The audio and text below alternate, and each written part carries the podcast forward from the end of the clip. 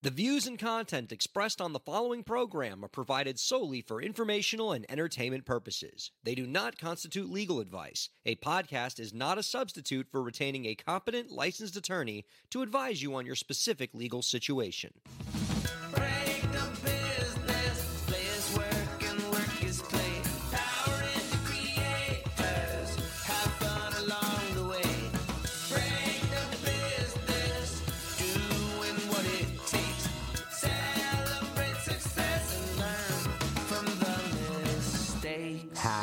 How's it going, everybody? Welcome to the show. It is time for Break the Business, where we empower indie creators and have some fun along the way. I'm Ryan Kairalla, and it's a pleasure to have you here this week, and it's a pleasure to be back for our first show of 2022. The holidays are wonderful, they've been magical, and now we are done with them, and we're back to empowering indie creators all over again.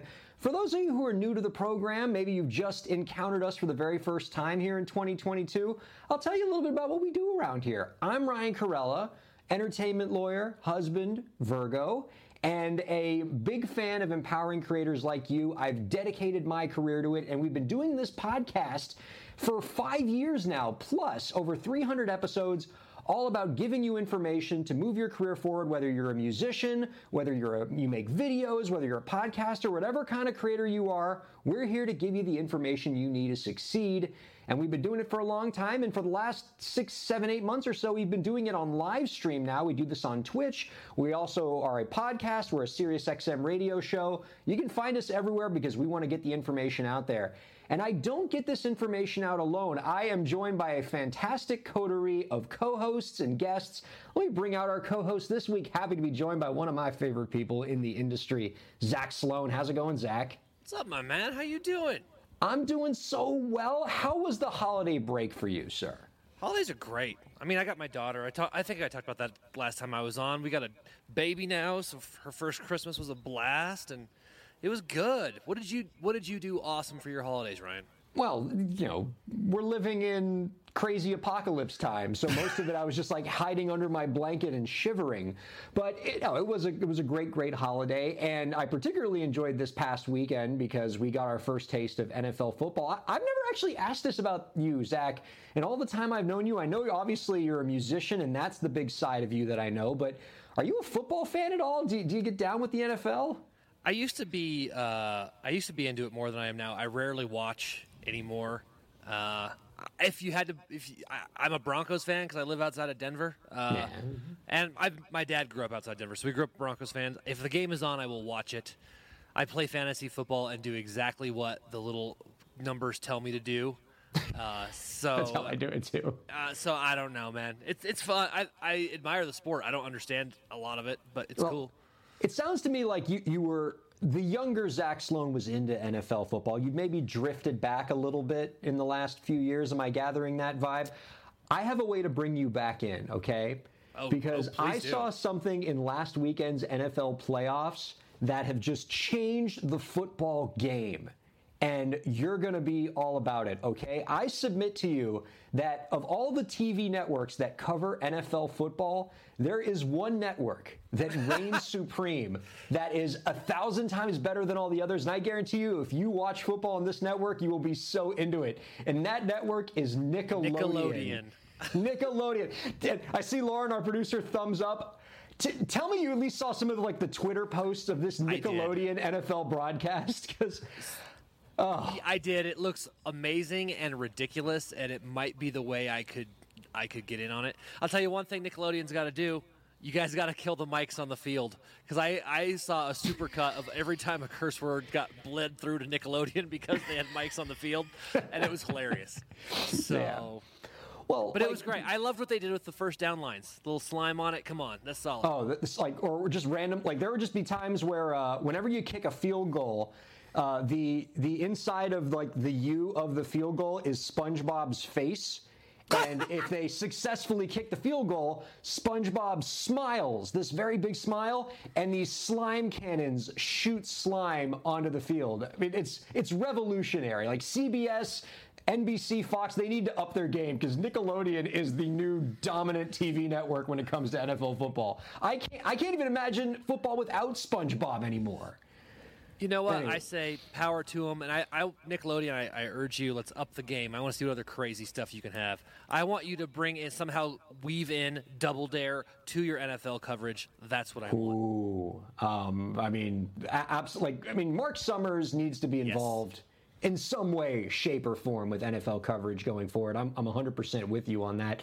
And if you would, if you might not believe this, Zach, but this isn't going to be the first. This isn't going to be the only time we talk about Nickelodeon this week on the show. So uh, people can look forward to that. But first, I want to mention coming up after the break, our guest this week is going to be Meghan Cary a singer songwriter activist that I have come to adore. Ch- listened to her music over the holidays. Really, really liked it. Amazed with the work that she's doing with her River Rock project, shining a spotlight on women's equality. Just really fantastic. She's she has a great story to share. We're going to talk about the work she's doing with Patreon. She's going to have a lot of great advice for the indie creators. That's going to be fantastic. But to Nickelodeon again, Zach. Uh, while we were on break, my friend, the Twitch creator Pokimane, who is this uh, absurdly popular Twitch creator with n- nearly 9 million followers, I think I checked this out recently, a- actually got suspended on the platform while we were on break because uh, for copyright violations because she was streaming old episodes of the Nickelodeon cartoons. See, I brought us back to it.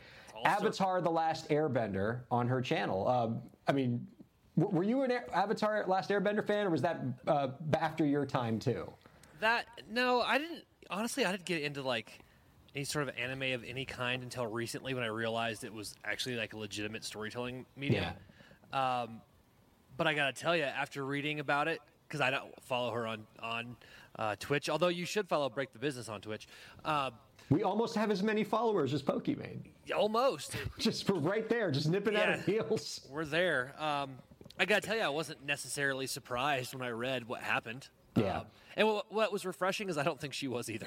No, like yeah, she, she, it seemed like it. So let me, uh, I'll tell everybody what happened here. So what she did was this thing that's kind of been going around Twitch now called a TV meta, where basically all this Twitch streamer does, they just show a TV episode in their entirety, and then usually have they'll have their own little box camera on the screen. Maybe they'll provide some commentary. They'll chat with their followers and sort of like a group watch experience of uh, television. You know, the streamers call it group watch, the Twitch aficionados call it TV meta, lawyers like me, we call it copyright infringement.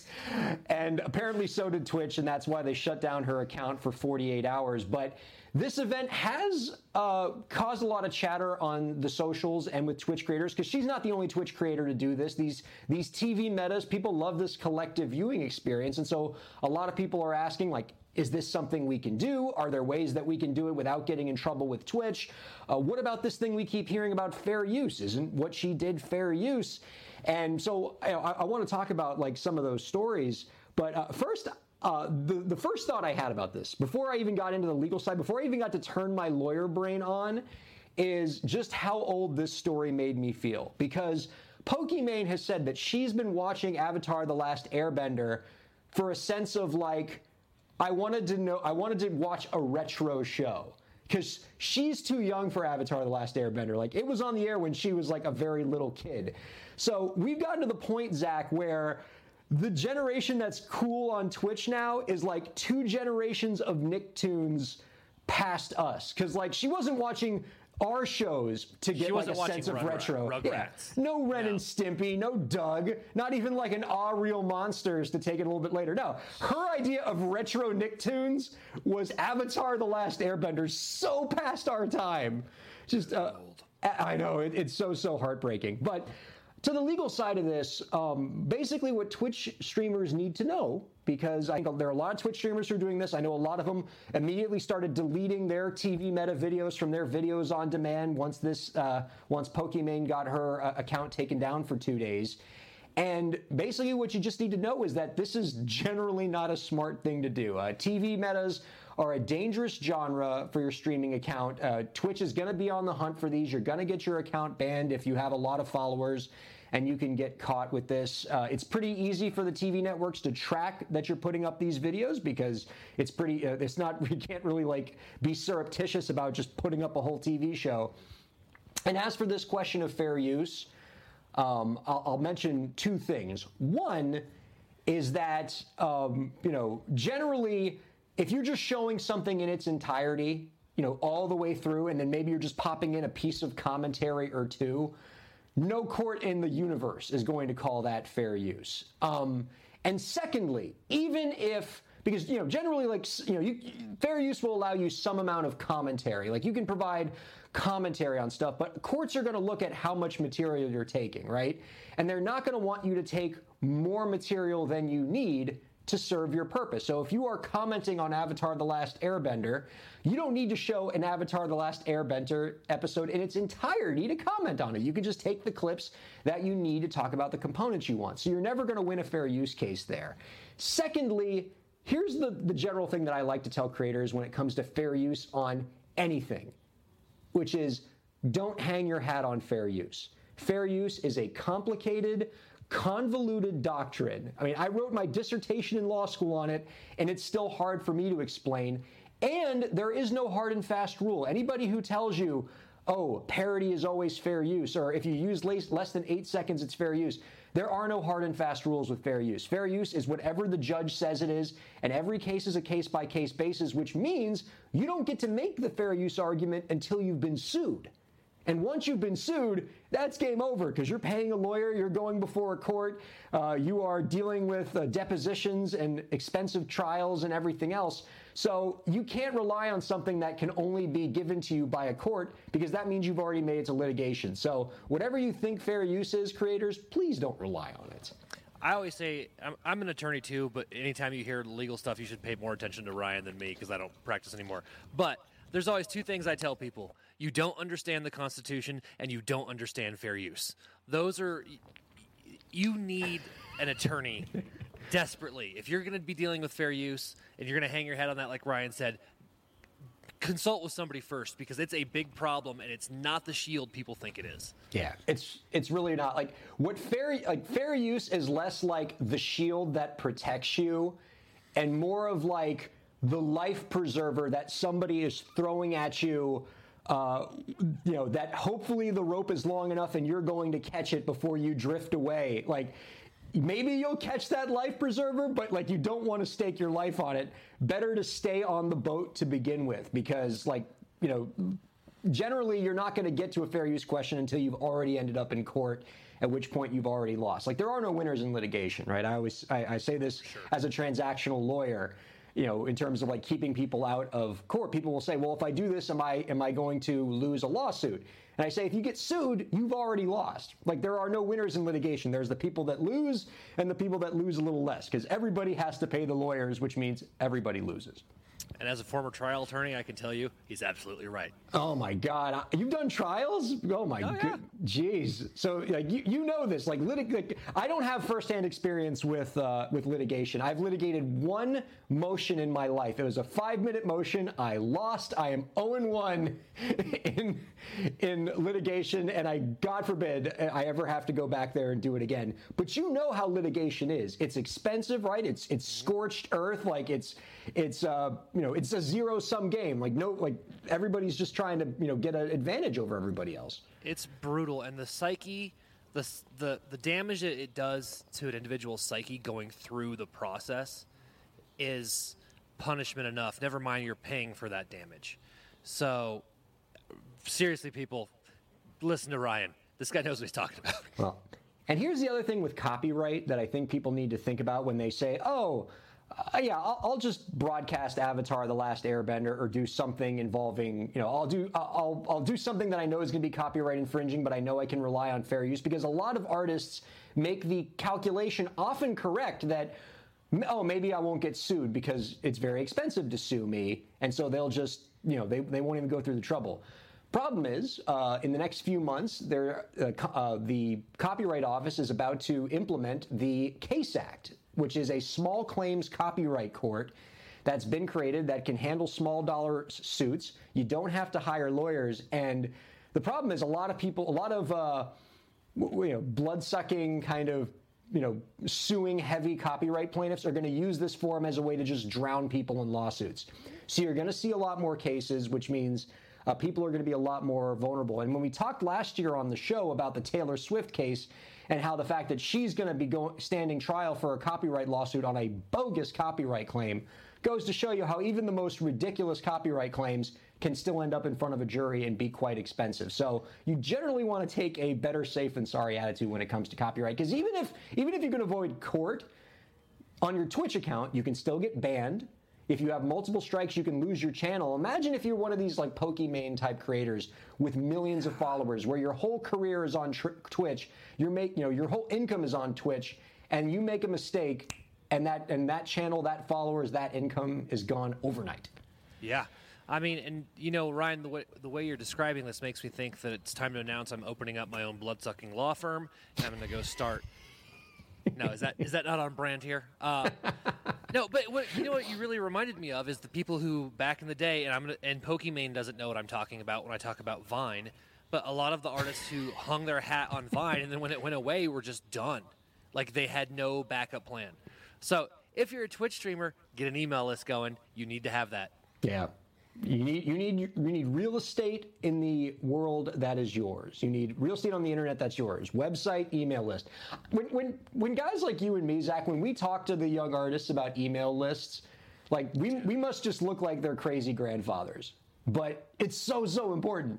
I mean, mailing lists have always been important because even in our day, like you, you probably you've probably been playing music long enough, Zach, that you probably had the snail mail list at one point, right? You would pass around the sheet of paper and people would write their mailing addresses on it. You'd send them Yes. newsletters. Oh yeah, we I I remember sending out physical press kits to venues, Wow. like putting a box in the mail. Like, I, it's ridiculous. It's Ma- ridiculous. Meghan Cary, our guest uh, coming up in the next segment, was laughing hysterically at the notion of the physical press kit.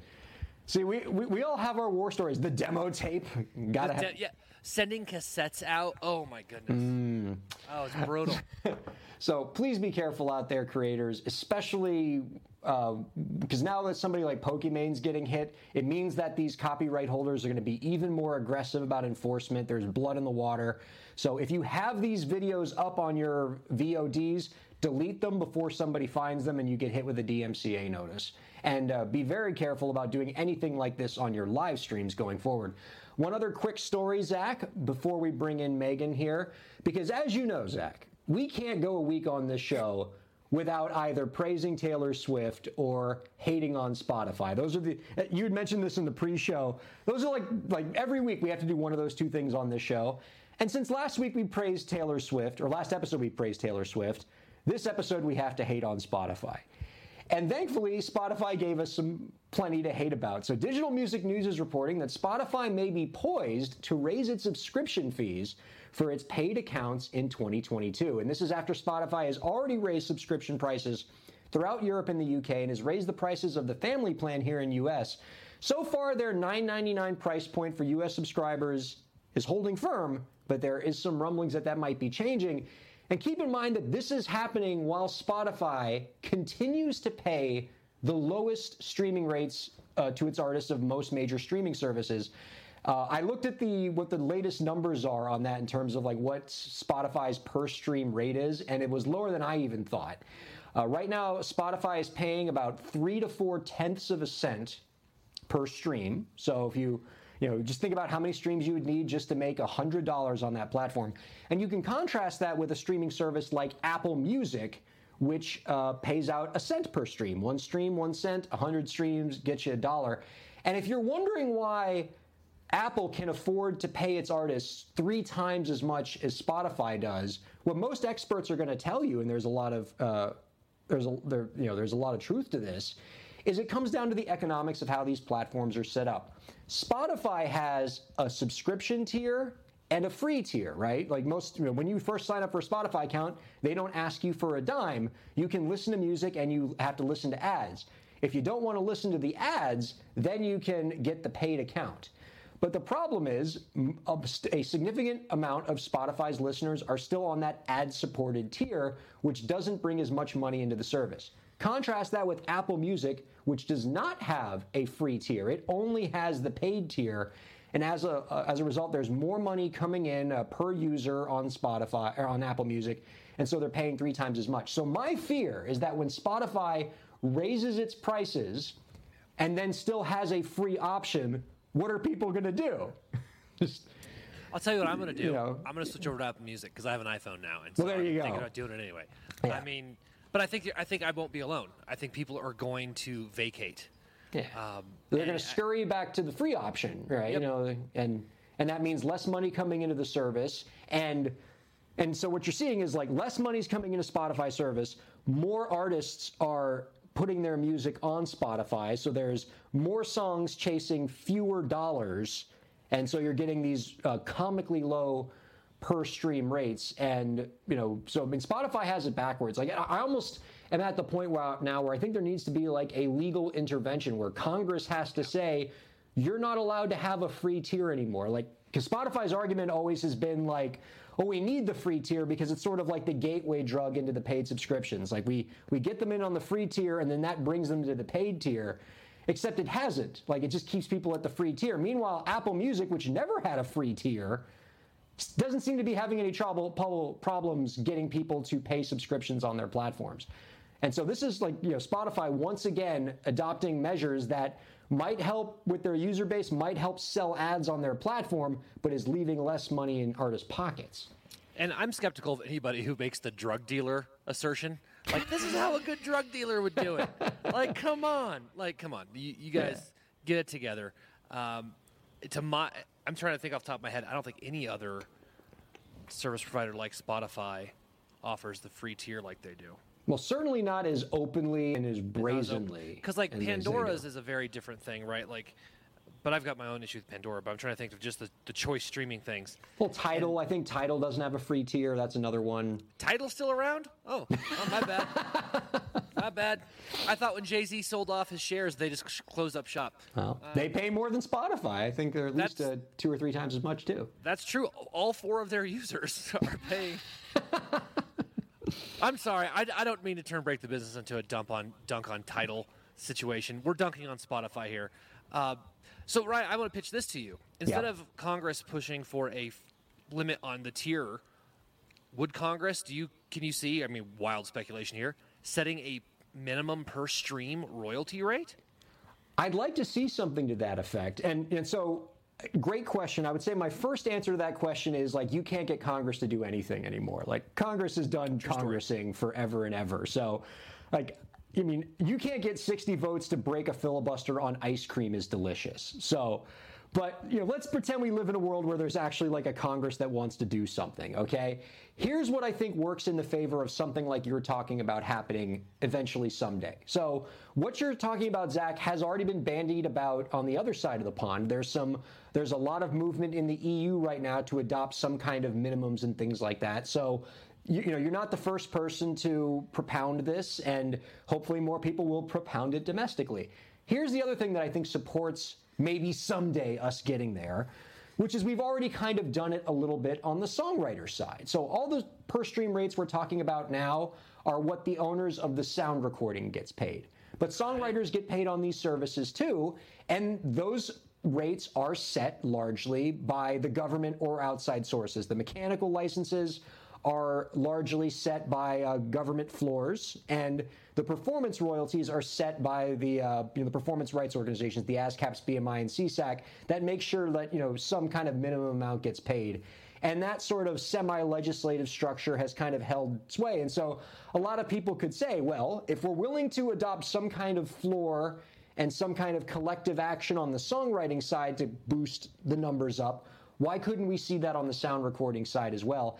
And I think the first example that I've seen legislatively of something that might kind of work in that regard is what Congressman Ted Deutch has been proposing. And we're going to have him on uh, later in 2022. I think we're having him on in two weeks.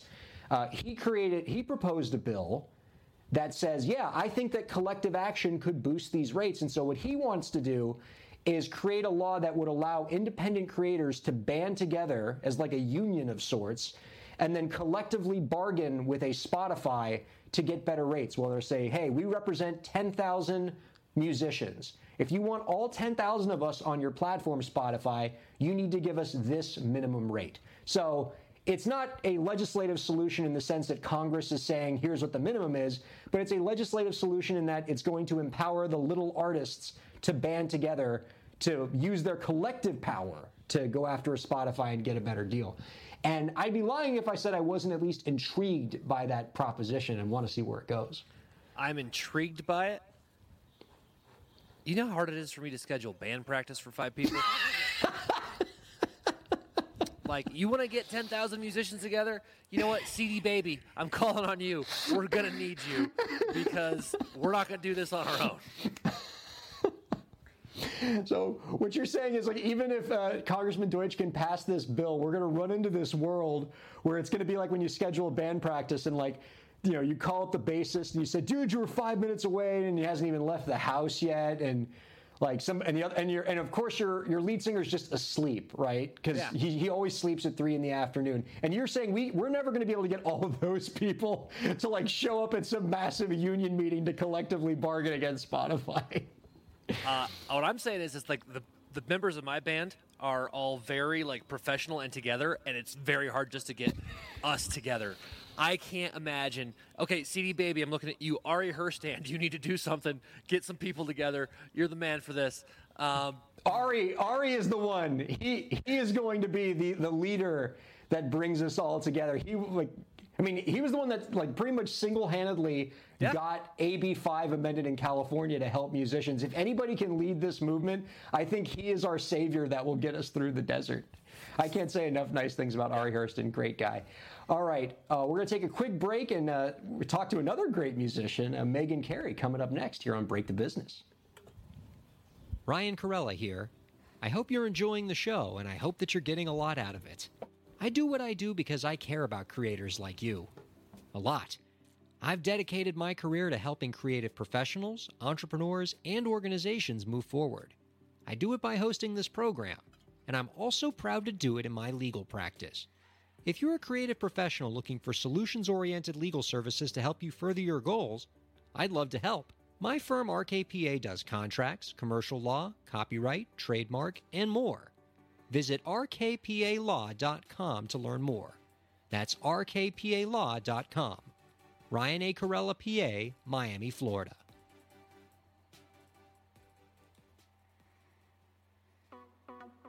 Streaming services for Break the Business provided by LEK Entertainment. LEK Entertainment is a full service entertainment company offering everything from consultations to full scale events and productions, including audio and video productions, voiceovers, staged theatrical productions, script and music development, and streaming services. For more information, visit lekentertainment.com. LEK Entertainment wants to help you bring your story to life.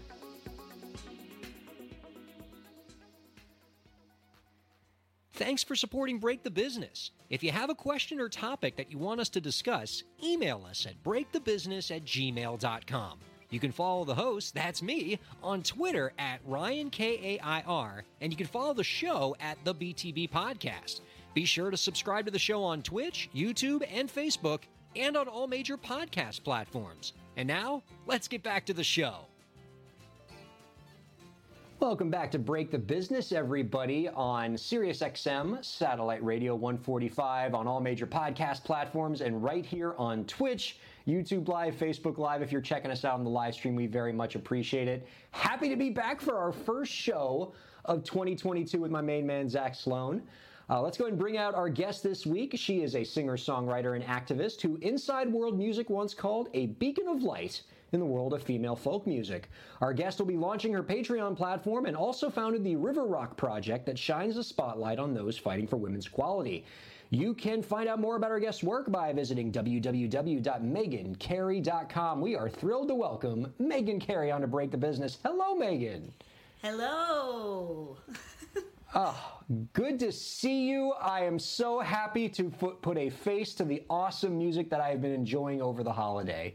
Oh, I'm so glad you got to listen to some stuff. That's, that's Oh, wonderful. it was it was absolutely tremendous. I want to hear I want to hear more about uh, just your approach to art because as I was listening to your music over the break, Meghan, I was like, I gotta I gotta learn more about her process and just and, and just sort of uh, her views on things. And like I, I was looking over your web materials and. I I was reading something that you once wrote in the past about the importance of using art to share stories. And I just want to read this quote because it, it blew my mind. You said, When we share our story, we not only bring it out into the light and dispel the shadows that exist for ourselves, but we inspire others to do the same with their own. I mean, first of all, snap, snap, snap, snap. Like super, super profound. I dig it. Um, but I'd love for you to tell us more about that. How do you do that with your music? Well, I mean, honestly, I, I'm I'm a storyteller first and foremost. I picked up a guitar because um, I I don't know if you've read about this, but I I, I lost somebody in my life. I, uh, my fiance passed away. This was many years ago, and I picked up his guitar and I started writing my grief into song, and um, it was basically sharing the story that was just bubbling to the top. And I I found that for me it was very healing, but I also found that as, as I went out and started sharing my story and my songs with people, people would come up to, to me after a show and say, you know, oh, you know, this, they would just, they would just spout what was happening with them, that, that somehow this resonated with them, my story. And it might have been they were just went through a bad breakup or, or something that, you know, that resonated uh, in their lives and then they shared their story and i could just see it the weight lift off of them you know and i thought oh yeah that, that's what happened to me when i told this story. That weight just lifted off. And um, so I, I think right now in the world it's so important that we um, I mean, we have so much weighing down on us right now. You know we all need to, to do that. But but there's also the the the importance of listening to other people's stories and, and sharing our own because it, it promotes compassion and empathy. And that's something that we could really use right now in, um, in the world. Uh, this it's the thing I sort of love the most about the way you approach your music is you started your career from what I'm inferring here. You started in music as a way to heal yourself, and then quickly expanded your operation to use music as a way to heal others. You know, first, as you were saying, it was the people immediately around you in your near vicinity would come up after you come up to you after a show and talk about how your music helped them process some sort of grief or, or feelings that they were having. And then we smash cut to where we are today, where you are using your music to effect good on a grand scale with this uh, the River Rock project, uh, you know, which. Uh, you know, just really, I was so so impressed by, and just loved the the River Rock song that's sort of attached to the project. Can you tell us a little bit about this project and how you're using music to import uh, to uh, to uh, promote a really important cause? Absolutely, absolutely. The thing about music is that, you know, people rally around it, and and it it it draws attention, and it and it makes us all, um, you know, when we sing together, there's this thing that happens. We our voices they resonate, and when when things resonate, they it it, it the vibrations increase, and it actually changes like the energy in a room or in a field or wherever you are and um, so music is so powerful. So when when two years ago we were, it was the 100th anniversary of the ratification of the 19th Amendment that gave women the right to vote, and um, my mom was a huge, a huge um, uh, advocate for women's rights. Uh, she was. Oh, she she spent her life trying to get the ERA passed, and uh, that's the Equal Rights Amendment, Yeah. which never it never happened. Um, but uh, she was the president of the League of Women Voters. She was all those things. So I think that she was a little bit of an inspiration when when uh, when this this this celebration, this year of celebration came around. I was like, I, I have to, I have to um, put my music behind it because that's what it needs. And you know, I don't know. If, there's a story that that I heard that I had never heard before that was such an inspiration for the River Rock Project. Um, these suffragists here in Pennsylvania were trying to get attention, uh, you know, around the 19th Amendment because they had to get men to vote for a woman's right to vote. So they had to to get men. their own political power. Yeah. Right, right. So like, and, and men were like, well, we, why do we care? We, we already we already get a say, you know. So they, they needed to get the attention of these men. So so they actually, you know, um, for the 1920s, they, they were dressing quite quite scantily. But anyway, but that's that's not that's not what I was going to tell you about. I was going to tell you about this. They, they they decided to create a replica of the Liberty Bell. You know, the Liberty Bell with the crack here in Sure, yeah. Philadelphia. They so they created this like you know I don't know how many ton bell and they they stuck it on the back of a, a flatbed pickup truck and they went around the state and later the country and and and everywhere they went they they would stop and make a big hoopla. They would get the local marching band and the and the choir from the church and they would have all this music and and and get you know have that draw everybody in and then they would make a big show of ringing this bell you know the, the sound of the bell. And um, but what they'd done is they had taken the the clapper the part that makes the bell ring and they had chained it to the side so it didn't make any sound. So you know they'd make this big show of okay we're gonna ring the, the this this justice bell. And they go to ring it and it didn't make any noise. And everyone's like why? What's going on? It doesn't make any noise. All the men are like why? It doesn't make any noise. Why does it not make any noise? So well because it's not making any sound because it's chained its voice is chained just like us. Its voice is chained and it cannot ring out and be heard. So we are asking you to unchain our voices and let us be heard. And you know it didn't happen right away but it did eventually move these these men to vote for the ratification of the 19th amendment in pennsylvania.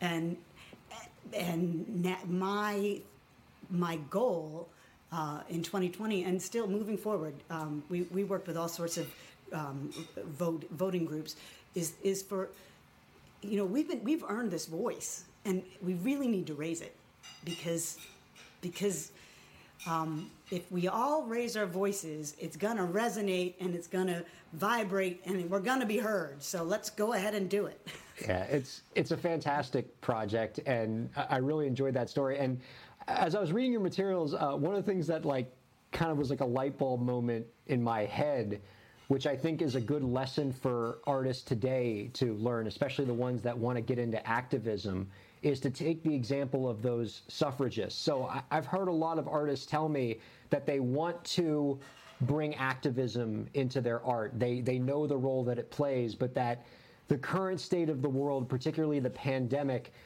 makes it really difficult to like be an activist because at this point we're just trying to make it through each day. And I think there's a lesson to be drawn from the suffragist movement because, as you've noted in your materials, they were dealing with their own pandemic during the, Spanish Spanish, flu. flu. That's Uh, right. The Equal Rights Amendment was ratified in what 1920, which was like right when the pandemic was happening, and they were able to em- effect this amazing, incredible change. So, c- can you talk about that? Like, what are the lessons that artists can draw from that if they want to get into their own activism and are thinking that this is like the wrong world to try to be an activist in right now?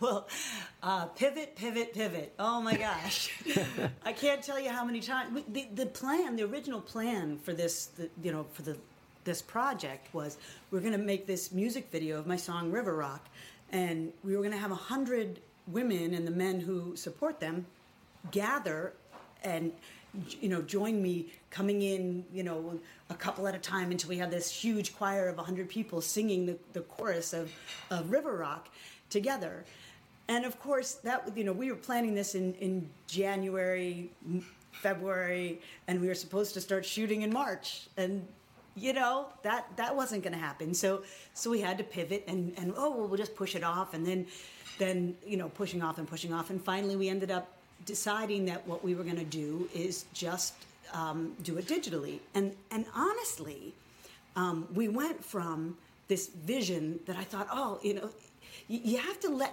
hmm, you have to you have to have the intention and have the vision, but you have to understand that it may not happen. It may you may not get there the way you think you have to get there. So I had this vision of all these people raising their voices together on this song. And, and and it didn't happen in front of the Justice Bell with everybody there live, but it instead it happened with people from around the country and around the world sending in videos of themselves singing along and we put them into this into this this music this anthem video. And so instead of having just just 100 people from this small area that could be here in the Philly area people from all over the world ended up being in this video. So in the end it was actually even more of what my intention was but it just didn't get there the way that I thought I was going to. So, you know, you got to kind of you have to be a control freak and not a control freak at the same time. It's kind of, kind of I like. I like that. You got to. I mean, the, the secret to, I mean, just being a great artist activist or just being a great artist. I think that's it. You got to, right, Zach? You got to be a control freak and not a control freak. You have to be ready to make changes on the fly and understand that change is inevitable and you got to have you know be always mindful of that keyword you're going to have to pivot uh, because activism can still happen even in a pandemic you just have to be willing to be nimble and make changes on the fly and as meghan's example shows zach right that if you are able to pivot and be nimble you might actually wind up creating a final product that's better than anything you imagined before That's right. That's right. I agree. exactly right. And what I'm curious about, Meghan, is when do you know it's time to let go of a previous idea and move? Wow, you know, you, you might be asking the wrong pro- person because I'll tell you what, I was just, I was holding on to the very bitter end. It's like, oh, you know. Um, I, I think the truth is, the truth is that um, you, you have to, there's a lot of trust. You, you have to, you have to surround yourself, first of all, with people that you trust. So when they tell you, hey, Meghan or artist or whoever you are, it's time to it's it's time to let that go. It's not going to happen that way. That you can trust them and you can you know. Um, so so I I think the way you know is is in your gut. You just and and you have to replace it with you have to you have to remind yourself it's still going to happen. It's just not going to.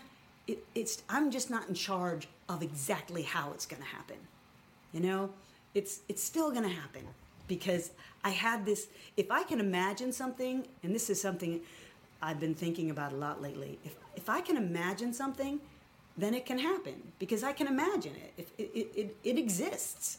The, the idea exists. It can happen. Um, i just the, the the getting to it is is not entirely up to me um, as much as i'd like it to be it's almost as if fate plays a role. Like the the final product is always is there, and you just have to kind of let the the current carry it to where it needs to be, and understand that you know you know as a, as one of my old professors used to say, if you want to make God laugh, make plans. Um, you know, Wait, so- yeah um, I, I do want to give the listeners a chance to hear the River Rock anthem, which you have uh, so, so charitably uh, volunteered to play for us on the show. But before we do, I would be remiss if I didn't give you a chance to talk about uh, a really cool launch event you have coming up uh, next month on February 7th. You are launching your Patreon page. I'm a big fan of Patreon. Zach loves Patreon. We've been singing the praises of this really cool artist empowering platform since the beginning of Break the Business. So I'd love to hear about what you're doing with it because anything that encourages our listeners and viewers to learn more about Patreon, I'm all for that. Oh, that's great. That's great. I, it is. It's an incredible platform because it, you know, for, for artists, it's it's great because it's you know provides us hopefully with a a, a regular income and, and something that, that we can kind of count on, especially in this crazy time when there's not much to count on. But um, but for me in particular, right now, I miss playing live. I I, I really love connecting with people on the stage and, and from the stage to the audience and backstage and just I just connecting with people is why I started making music. I didn't I didn't start writing songs to play them, you know, to myself and like I, like I, I'm I'm not that kind of music. I, I, I write songs because I really have a story I want to share and I and I want to watch you I, want to I want to be there with you. But so so I haven't been able to do that, and so this the this Patreon platform is allowing me for for my Patreon. I'm doing a lot of um, a lot of stuff that that involves. Um, I mean, there's there's the access to sort of my backstage process and songs and process and and my writing process and and when I do on tour, like little backstage tours and things like that. There's there's that, but I'm also offering. Um, live streams of what I'm calling the sounding board sessions because I also happen to be the kind of writer who will come to a. a I used to go to the bitter end a lot when I first was a baby artist. That's where I used to play the bitter end in, In the village? City. Yeah, in the village Oh, on, yeah. on Bleecker Street. Oh, And, um, yeah, I'm an NYU man, so I, I love the bitter end. Oh, okay, yeah. So that's that's yeah, right. So it's it was the it was where I where my my career was born, and uh, I used to show Cool. up there. I would show up with a song that was like um, just ha- half almost there, you know, but didn't have it, didn't have the last verse, or didn't didn't know how it was going to end, or maybe it needed a bridge, and I would literally finish it in front of the audience because because that's like that's how much I need the audience. So one of my perks of my of my Patreon, if you become a member at I think tier two, is these live stream sessions called sounding board sessions, where I'll be bringing these songs that, that need that feedback to to be finished, and I'll be finishing them in front of my with with my my VIP fans. Um, and then I'm also uh, creating a, a community for sort of uh, a safe space to share stories where we'll all be sharing stories with each other. Because, like I said, I think that the compassion and empathy that is born inspired by sharing stories is so important right now. So, creating a space where we can do that with the goal being that we'll come out with a song that either I write or we write, or maybe someone else goes off and says, I am going to go and write a song about that and I'll bring it back next time. You know, so so those are some of the things that I'm offering for this Patreon. And we're launching on February 7th. Um, I think I, I, I sent you a link. Maybe you can post it with, you know, this. It's one of those too hard to say what the link is to sign up got, for the. it's got a lot of letters and numbers It's got it. a lot of letters and numbers, but you can go to meghancary.com and, and it'll be up there. Um, and you can sign up for the, the launch event, which is going to be songs and stories and um, a little songwriting on the fly, uh, because that's always fun to take a little spin around the dance floor with the muse. Well, I am so so stoked for this. I, I've I, I'm such a proponent of the potential that Patreon has, and particularly what it can do in terms of turning fans into super fans and creating a really great experience and mechanism for fans to get closer to the artists they love, to get that higher tier of support where they can support the artists they love. And I love the idea of you interacting with your fans and having them help you kind of write songs. Uh, Mary Amber does something like that. She's a right. You remember Zach? Like she uh, she's been on the podcast before. Um, and you know is big supporter of the show. And she it's one of her most popular segments where her super fans get to come in. The ones that subscribe on her twitch account are kind of like the higher tier supporters. And they all get together and uh, they get to watch her write a song maybe you know throw some ideas at her and they really get to feel part of the process. So i think what you're doing is definitely a winning formula. And uh, I, I want to give people a reason to check out that Patreon, and I think what's going to get them convinced is to hear uh, your song. Uh, can, would you would you be willing to play uh, the River Rock anthem for us? Sure, sure, I will. All right. Well, uh, Zach and I we're going to get our boxes out of your way on the screen here so that the audience can just check you out. Uh, this is Meghan Cary here on Break the Business. Well, this is. Uh, thanks so much for having me do this, uh, Ryan. This is. I, I'd like to. I'd like to take my glasses off first. I can't sing with my glasses on. I don't know what that is, but anyway, um, I'd like to sing this song for all of the women who have been brave and bold enough to speak their truth, especially right now, especially when society doesn't want to hear it. Keep speaking up. This is called River Rock. And you can sing along if you want to. And people may think you're crazy because you're singing along to the computer or whatever in your living room, but that's okay. You may be jogging along, listening to a podcast. Sing out, Louise. I am no one's baby. I am not a girl. I have spent some decades rattling around this world. I am not the next new thing. No, I've been here too long. I have spent my life turning stories into song. I am not silver. I am not gold. No precious metal for you to mold. Tumbled smooth by the rush of life. This life I choose. I have come to see things through a prism lens as I make this journey closer to its end. It turns I'm troubled by much of what I see, but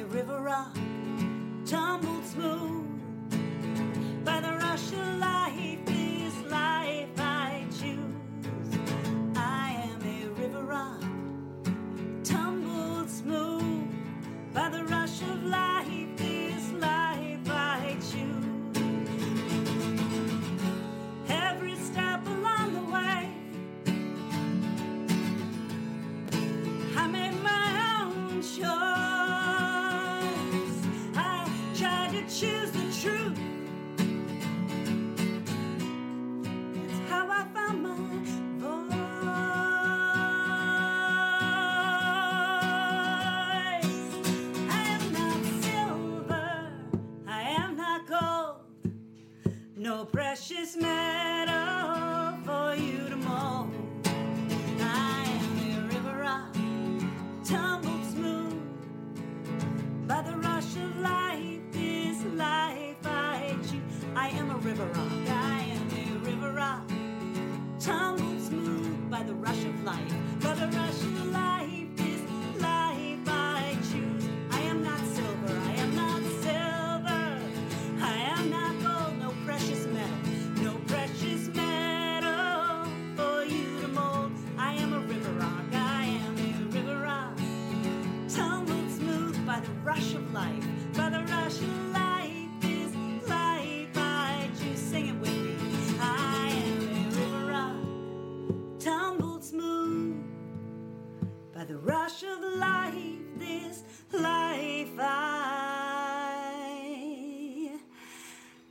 choose.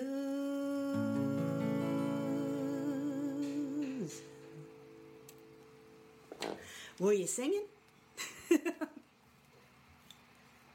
Meghan Cary, everybody, here on Break the Business. Find out more about her excellent music by checking out meghancary.com. And that's uh, the M E G H A N spelling and the C A R Y spelling. Uh, Meghan, that was amazing, but but since you cut your teeth at the bitter end, I'm not the least bit surprised that that was awesome because you, you came from like one of the coolest music venues around.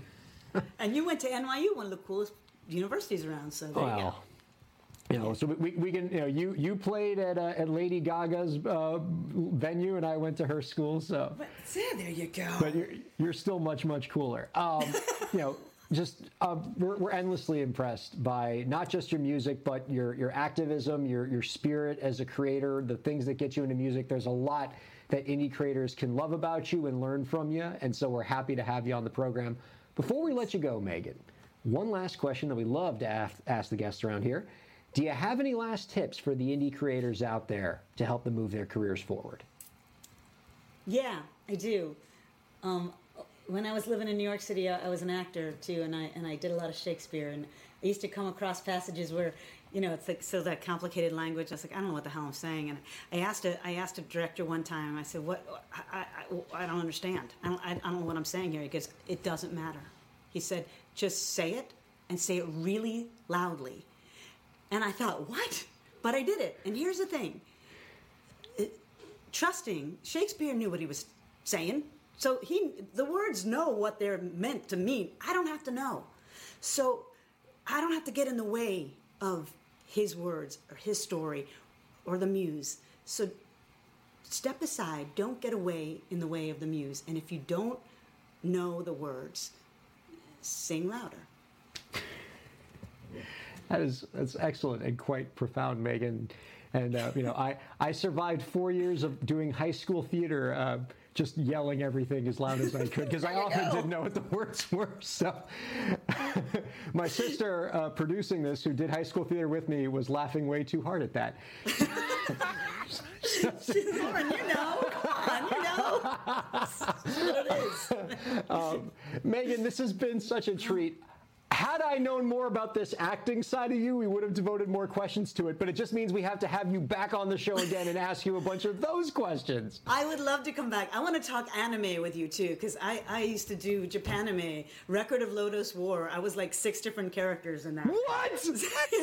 Come on! I dubbed it, yeah. Don't save the gold till the end, I'm Meghan. sorry. I'm sorry. I'm sorry. God. Well, you know, we'll, ah. we'll, we'll, have, we'll talk about that. We You know, will. you know? I'd we're just to gonna back. we're gonna bump Congressman Deutch and have you come back and talk about anime with us. I'm sure his press secretary won't mind. Oh, no. Megan, thank you so much for being on the show. We really appreciated it. Thank you for having me. Thanks. This, this was very, very fun. I can't believe that. Dude, Talking about leaving the good stuff right at the end, like I would have never guessed. I was six characters. What? All right, All so right. let's let's make a note. Uh, we got to have her on back again to talk about acting in New York, and then just do a whole show with her in anime. We won't even have like a, an opening segment. We're just going to do 60 minutes of her, and we're talking anime. It's going to be fantastic. She can educate all of us. Oh my god. Uh, so I mean, w- what did I think the thing that I dug the most about that interview, Zach, and something I want to get your perspective on about this as a working musician, is the role that pivoting plays as an independent creator and how you know especially the best creators like in my break the business book talks all about this. You got to make plans. You got to set goals. You got to know what you're going to do one year from now five years from now ten years from now. But like the caveat to that is be prepared to crumble that up and throw it all out because circumstances are going to change. And i thought you asked the question of the night my friend which is how do you know when it's time to make that pivot? How do you know when you have to abandon your plans or change your plans up? I mean, did, did anything that she said there kind of resonate with you? Maybe speak to some of your experience? You know, what's it sounds cliche, but I think what she said about you have to just trust your gut and surround yourself with good people. I think that's it.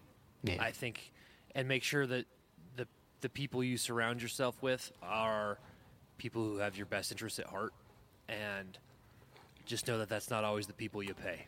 So just Yeah. you know, I, I think I think there's a lot of truth to what she said. Um, but ultimately, it's your decision. You got to trust your gut, but keep keep those good people around you because you're going to need them. So when you get famous, don't be mean to your friends. So, so important. Okay. All right. I wasn't sure if we had time to do this, but I think we have about two, three minutes left. And I might go a little bit over time, but I, I, I'm, I'm just to, I'm, I'm to bring in this segment. I don't even think Laura knows what I'm to do here because this is so off base.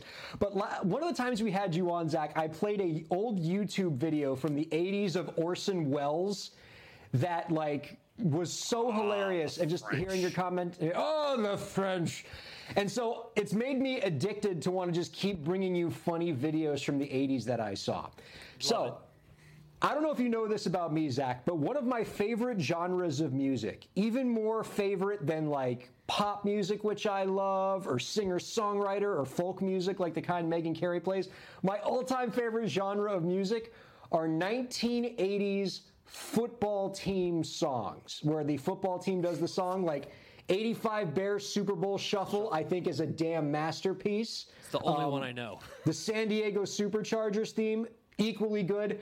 But I have one that's been a little forgotten to history that I think might be every bit as good. You, you might even like it more than the Super Bowl Shuffle. And I'm going to do this all on the fly right here. We haven't volume tested anything, so this could be a complete disaster. But I want to uh, reveal to you and the audience the 19, like it is 85 Los Angeles Rams song "Ram It." Okay. So just everything about this screams 80s, and I just want to play like a little bit of it for you and for everybody so we can all hear the song and just laugh at how amazing this song is together.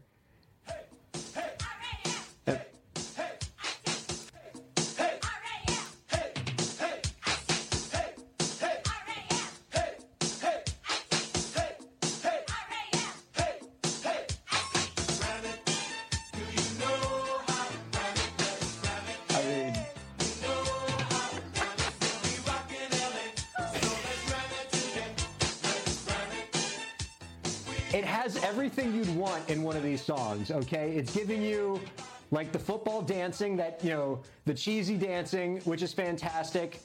And one of the else, like the most underrated thing about this song and this video uh, is what football players look like in the 80s. Because, you know, before like, you know, weight training came in and probably some steroids came in, I love that like football players in the 80s basically just look like our dad. like, like, look, look, like, look at number 21 there. That guy's like probably 130 pounds. And he's probably like their defensive lineman. Oh my god. And every single one of them raps. And and what if I told you this song, Zach, is five and a half minutes long? I mean, it just keeps going. And like, just to give you give you some uh, give you some comparison. Aretha Franklin singing Nessun Dorma at the Grammys, which is you know perhaps the greatest piece of music that's ever been captured on a recording, is four minutes and forty five seconds. Yeah, I was like five and a half minutes. Like that's approaching Paradise City in length. Um, It's so long because every player on the team gets a verse, Zach. I gotta Oh. say this: Who decided that we they were gonna do Mickey, you're so fine, but you know, make it more chill and slow it, like slow the vibe down. I'm a mountain Man from West VA. They call me Herc and I came to play. Mountain Man from West VA. VA. Oh my I came god! to play. It- it- it's the whole. I'm telling you, the, the song is a masterpiece, and like I've listened because again, I'm obsessed with this genre of music. I've listened to this song so many times. I now like it unironically. It is. It is like I and like it's the worst song to get caught humming to yourself because people are like, "Are you humming the Rams Spirit theme from 1985?" I'm like, "Yeah, yes," because I know how to ram it. Oh my god. Oh, it's so. Anyway, that's how we get to our uh, our one hour mark here on the Break the Business podcast. Not at all ashamed of it. I had to share this wonderful song with you. Our thanks to Meghan Cary for joining us this week. Thanks always to Lauren for producing us, and my thanks to you, Zach Sloan, for just hanging out. Um, so excited that I'm going to be uh, hosting this show, uh, you a lot with you a lot in 2022. It's going to be fabulous. Yeah. Ram it, baby. Thank you all for checking out Break the Business. We'll see you next week.